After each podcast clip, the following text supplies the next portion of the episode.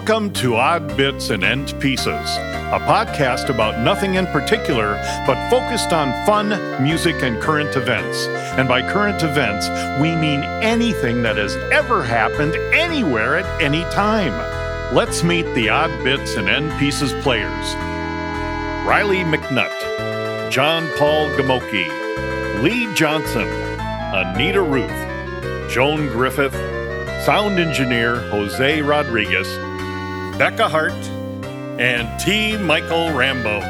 Odd Bits and End Pieces would like to thank the City of Bloomington and Leah Hughes for allowing us the use of their facilities.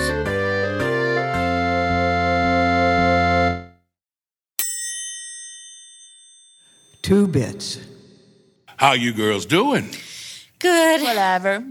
Anything interesting you want to tell me? Mm, nope. No, nope. You've been gone a long time, and now you haven't got anything you want to tell me?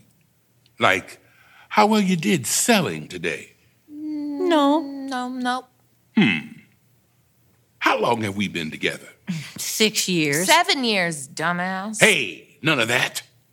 My girls don't talk that way to one another. Yeah, yeah. She's always been your favorite. Don't change the subject.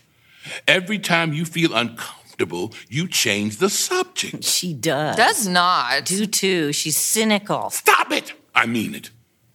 Your pickups are going to be here soon, and we've got business to discuss.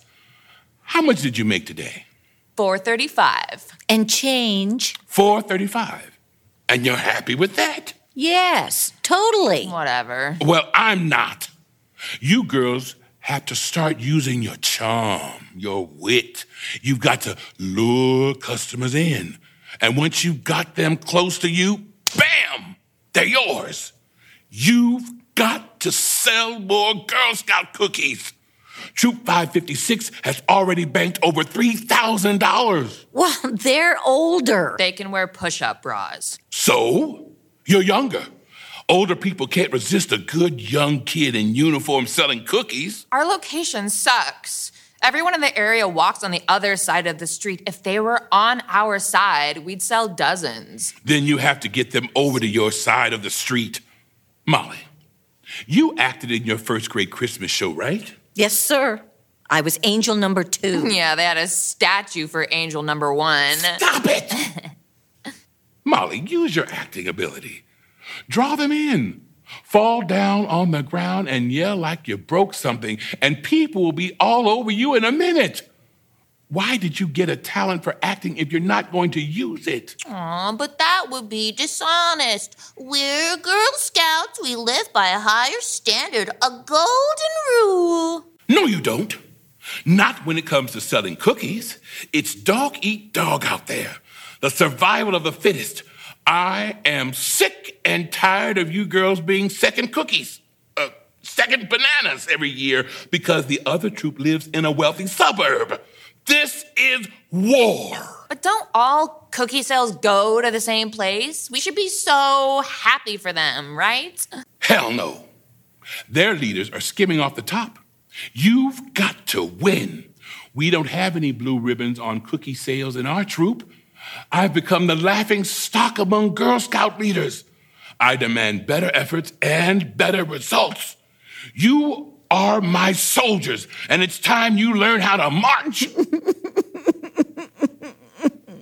crying? Why are you crying? There's no crying in cookie sales. Take those tears and turn them into sales. Sales are what we are about, and sales are who we are. We're going to set records. What are we going to do? Set records. Okay, go out there and make some cookie sales. Any questions? Yes, Molly? I've got to go to the bathroom. Suck it up, girl. We've got a potential customer out there. Four bits. The musical selection for this episode of Odd Bits and End Pieces is Doce de Coco, a song composed by the great Brazilian mandolinist Jacob do Bandolim. Doce de Coco loosely translates as Life is Sweet and is performed here by Anita Ruth on piano and Joan Griffith on mandolin.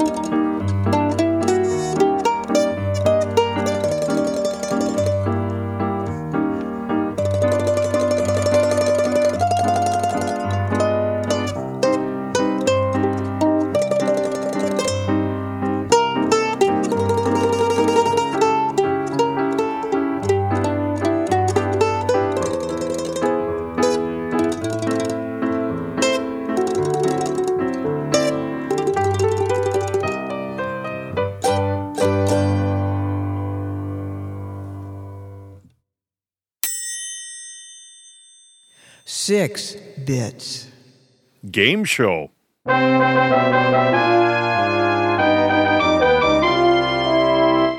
Welcome to the Odd Bits and End Pieces quiz game, the game where I give the points to anyone at any time for any reason, because I can. Today's contestants are Becca Hart, Anita Ruth, and T. Michael Rambo. Hi, everybody. How you doing? Hi. Oh, great, great. All right, here's our questions. Our first one is Who was the painter on PBS's The Joy of Painting? Yes, Becca Hart. Bob Ross. Bob Ross is correct. Wait, wait, wait. I, I, I- I'm convinced that I buzzed. Never mind. Well, I guess you got to uh, just pound it a little harder, T. Michael. you can't be shy Uh, with that story. buzzer. I'm sorry. My life story. But Hey, T. Michael. Okay, Becca's got a point. If you hold it up, then he can see that you did it. okay, very good. Thank you. Okay, question number two. Who painted the Mona Lisa? Oh, Michael was first there. Who Uh, painted the Mona Lisa? Mona Lisa? Who painted the Mona Lisa? Rembrandt. Rembrandt is incorrect. Becca. Da Vinci. Da Vinci is correct. Becca Hart has two points, ladies and gentlemen. This is exciting. Yes, T. Michael. Well, you know, um, Rembrandt, w- w- Da Vinci's first name is Rembrandt. Well, I'm sorry, T. Michael. This is a timed episode, so we got to keep moving. Okay, question three. Marlon Brando won two Best Act. the Godfather. And what's the second one? The Godfather Part Two. No, Anita was second. On the waterfront. On the waterfront is correct. Anita gets a point. So after three questions, we have Becca Hart with two, Two points. Anita Ruth with one, and T. Michael is still wondering why his buzzer doesn't work. Okay, question four. How many miles is the Indianapolis 500? Anita, 500. 500 is Oh, come correct. on. Oh, Really? We've got two, two, and zero. Come on, T. Michael, you can Watch catch up. out, look, Becca. all I know is that Ruth is being ruthless. She is being ruthless. But since she's playing, the game is ruthful. Okay, oh, question, Well. number, question number five. Who discovered electricity? Becca Hart? Uh, Three. Thomas Edison. Who? Thomas- No, that is not correct. Edison. Benjamin Franklin. Benjamin Frank, you No. got to press the buzzer. You're right. T. Kite. Michael, I'm sorry. the you kite didn't in the got it. sky? Part, no, no, no. That's the, the rules. See, that that's that. Thomas easy. Edison. No, Thomas Edison is incorrect. It was Benjamin Franklin. But but I said Thomas Edison before. With the kite, Michael. The kite, the And the electricity. key. And the key. He invented the Oh. light bulb, Thomas Edison. Right. Okay, here we go. Question five. Anita's got the lead three over Becca Hart's two. Last question. Who was the Oh, oh, oh, first? oh. Yes, Can T. we Michael. make this like a the big like I could get six points? On, can we do the little? I like You know. No. what? That's if, great. If you get this right, I'll give you three points. hey! Hey, I'm the host, Anita. Here we go. Question number six. Who was the first guest host on Saturday Night Live? T. Michael. Three, two, Thomas Jefferson. no. Who was the first guest host on Saturday Night Live? Anybody? Give, give us a clue. Uh, Becca Hart. Three, two, Billy Crystal? no. Billy Crystal is incorrect. Anita? Clue. Give us a clue. Steve Martin. No. Uh, good he was an old hippie who uh, did the seven words you can't say on TV. Go ahead, Becca. No, no, I don't know if that was me. Okay, George Carlin is the final answer. What? Okay, so we have a winner. We have Anita Ruth as our ah. winner. Becca Hart was close. And T. Michael, you were so close to pressing your buzzer and getting an answer. We're going to give you a consolation prize of. Okay, thanks for playing the quiz game.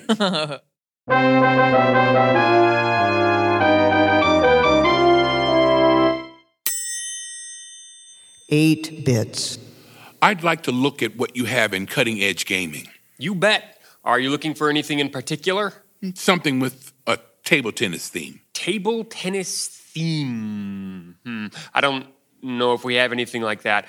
Could you be more specific? Yes, I believe the name of the game is Pong. Pong? Pong. Pong. Pong. Pong? Pong. Yes. I'm sorry, sir. That game is not cutting edge. That game is older than I am. Have you played Minecraft? No, I haven't played Minecraft. I don't want to play Minecraft. I want to play Pong. Pong? Pong. Pong. Pong. Pong. Pong. Pong, stop it!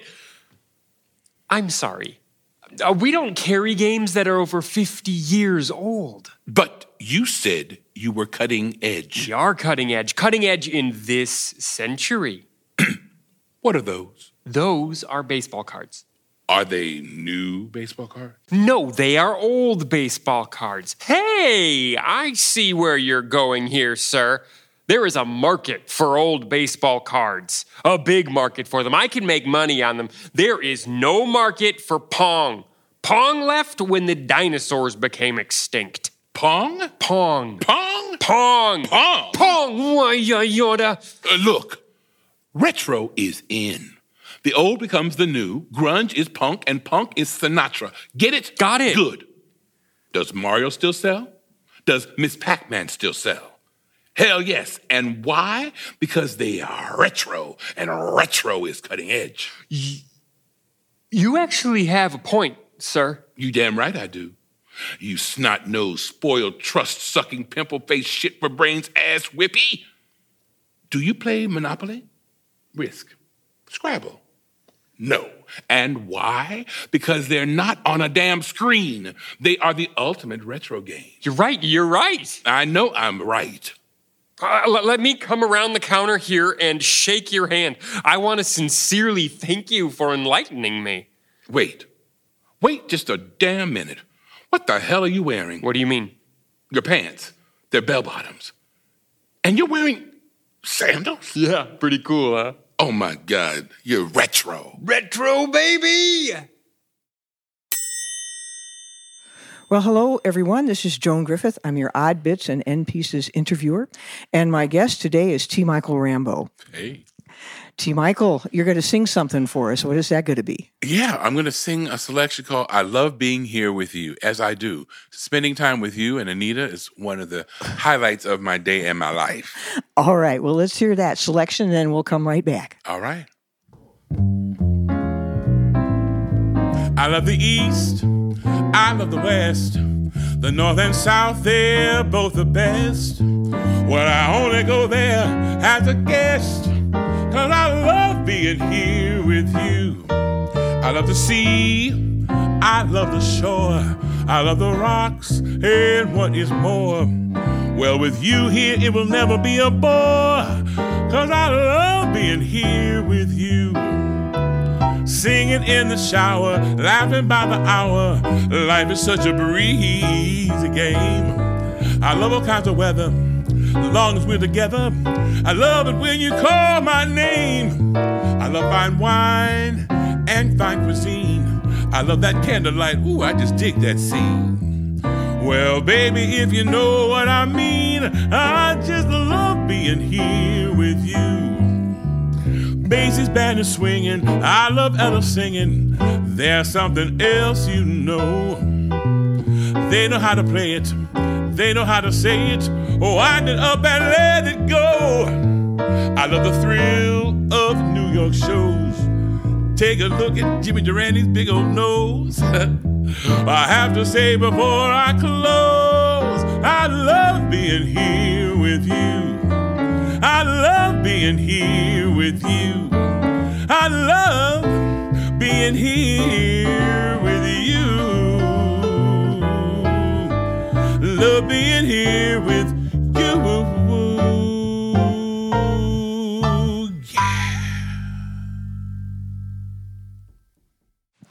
Well, T. Michael, that was fantastic. Thank you. Um, and whose whose arrangement is that, or is that just one that you like to sing, or That's where just did you one that I like to sing, and it's it's really neat because um, it's something that that you and Anita and I, the three of us, have been able to kind of master. That really is a good um, highlight of all of our our talents. So it brings us together and merges the original arrangement in a beautiful way. Ah, and so I mean, I know you do a lot of different kinds of singing. I, mean, do. this is you know a jazz standard. Um, what other kinds of stuff do you do? Well, you know, my, my background in music is really very broad, as you say. I have uh, sung operatic selections and, have done operas uh, here, both here in the United States and abroad and in Europe, throughout Europe. I um, do uh, selections of gospel music and more legit, if you will, kind of singing um, uh, in terms of musical theater and classical work. So I've done a broad range of things, and I, I enjoy probably one of the most uh, enjoyable uh, areas of music for me as a, as a vocalist would be jazz and the blues. I really get a real kick out of singing the blues. Uh, Yeah. Really, it speaks to my family of origin and everything. That's right. And do you have a singer that you really like to listen to? Well, actually, one of my favorite singers is not really a, a blues singer, but a jazz singer. I love Johnny Hartman. Oh gosh, yes. and and and little Jimmy Scott is another one of my favorite vocalists. I just love the the way he is able to um, allow the silence to speak as as profoundly as the lyric and the music. He, he's a person who can just sing. Um, Sometimes I feel. You know, he has this ability to just lay out a lyric. It's so beautiful. right, kind of a, a storyteller in that way. Yeah, exactly. Cool. And did you grow up listening to those guys, or was that an acquired taste, or how did An go? acquired taste somewhat, but my grandfather was a big jazz enthusiast, as is my father. Um, they would listen to Morgana King and and Billy Eckstine and a host of other greats. yeah. So grew up with that in your ear a little bit, huh? Yeah, yeah. And I didn't start singing until I was in my tw- late twenties, almost thirty. Oh my gosh. Yes, I wasn't a I wasn't a singer in the sense of what so many vocalists say when they say I, I I grew up singing in the church or I grew up singing in choirs or or, or any of those things that that didn't come to me until uh, like I say later in life. Wow, that is that is an unusual thing. So, what were you, were you doing? Arty things before you I started wasn't. singing? I, I was a banker. oh, Yeah, I was. Well, I got my degree in marketing and then in finance, and so I went to the University of Texas at Austin, and then um, I did that sort of work for many years, and then I um, had a one way ticket to Minnesota, and when I got that one way ticket, I stayed and. I made this my home and found a new way to relate to life and to speak to myself in a, in a fashion that's authentic and uh, genuine and gives me a lot of joy. Wow! And what was that like the first time you laid yourself out to people as a I singer? was scared to bejesus. I bet. Yeah, it was really nerve wracking, and and and it still gets nerve wracking for me from time to time, where I really find myself uh, becoming self conscious and very self aware of of where I am and what I'm doing. But it's just something that I think if that ever were to stop, I think I might be in the wrong in wrong industry or the wrong doing the wrong thing. Well, you, you add a lot to our community uh, in Thank you. many ways that I've been in shows with you or seen you on stage, and um, Thank you. it would be a, a loss, you know, if you were out there singing and and uh, Well, it's a, it's a great thing to be able to have such a supportive community and to be in a, in a city where there is such a breadth and depth of richness in, in the arts that gives you gives any person who's interested in pursuing them or appreciating it or uh, being philanthropic in its in, in their abi- ability to share their gifts and their their resource. It makes this a, a wonderful city to be in. This yeah, Twin Cities. Yeah, I think the scene here is very broad and very welcoming, and I really I really dig that scene like from the song. Yes. my roots are showing. I have one last question to ask you, and I only because I sort of know a little bit about this, but your last name is Rambo. It is. and there's a town, right? Is that why you have your last Rambo name is my last name, and my family, uh, my great great great grandmother Lydia, was freed in 1847 Oh to be exact, and Mm-hmm. and she, both she and her three sons, were uh, were freed, and they uh, loomed up the truck and went to Texas, and where many people would have thought they would have gone further north, they went south uh, because they were in Tennessee uh, when they were uh, in captive, when they were enslaved, rather. Um, and then, so they founded Rambo, Texas. And because my great great grandmother was very fair to begin with, she, because of the nature of how slavery went, her children were, were the children of the slave master. And so they were very, very fair. And so they, one of her eldest sons went into the land bursar's office in town and didn't give up the ghost and didn't they didn't ask him, so he didn't tell. Wow. So he bought some land and it became Rambo, Texas. Oh my gosh, are there still Rambos in Rambo? There's Texas? still Rambos in Rambo, Texas. There's still the Rambo Cemetery and Rambo Funeral Home. You know, you know it's a real town when they have a cemetery and a funeral home. You know, that's That's like having a you know a SuperAmerica in town. You know, Oh my gosh. a Walmart rather. Oh my God. Well, T. Michael, it has been wonderful to hear you sing today. Thank you. And uh, tell us a little bit about yourself. So hopefully you'll come back to Odd Bits and End Pieces. And uh, thank you. All right, it's a delight. Thank you. These are men with science on the brain, facts on things like how to make it rain. Loves to learn with glee.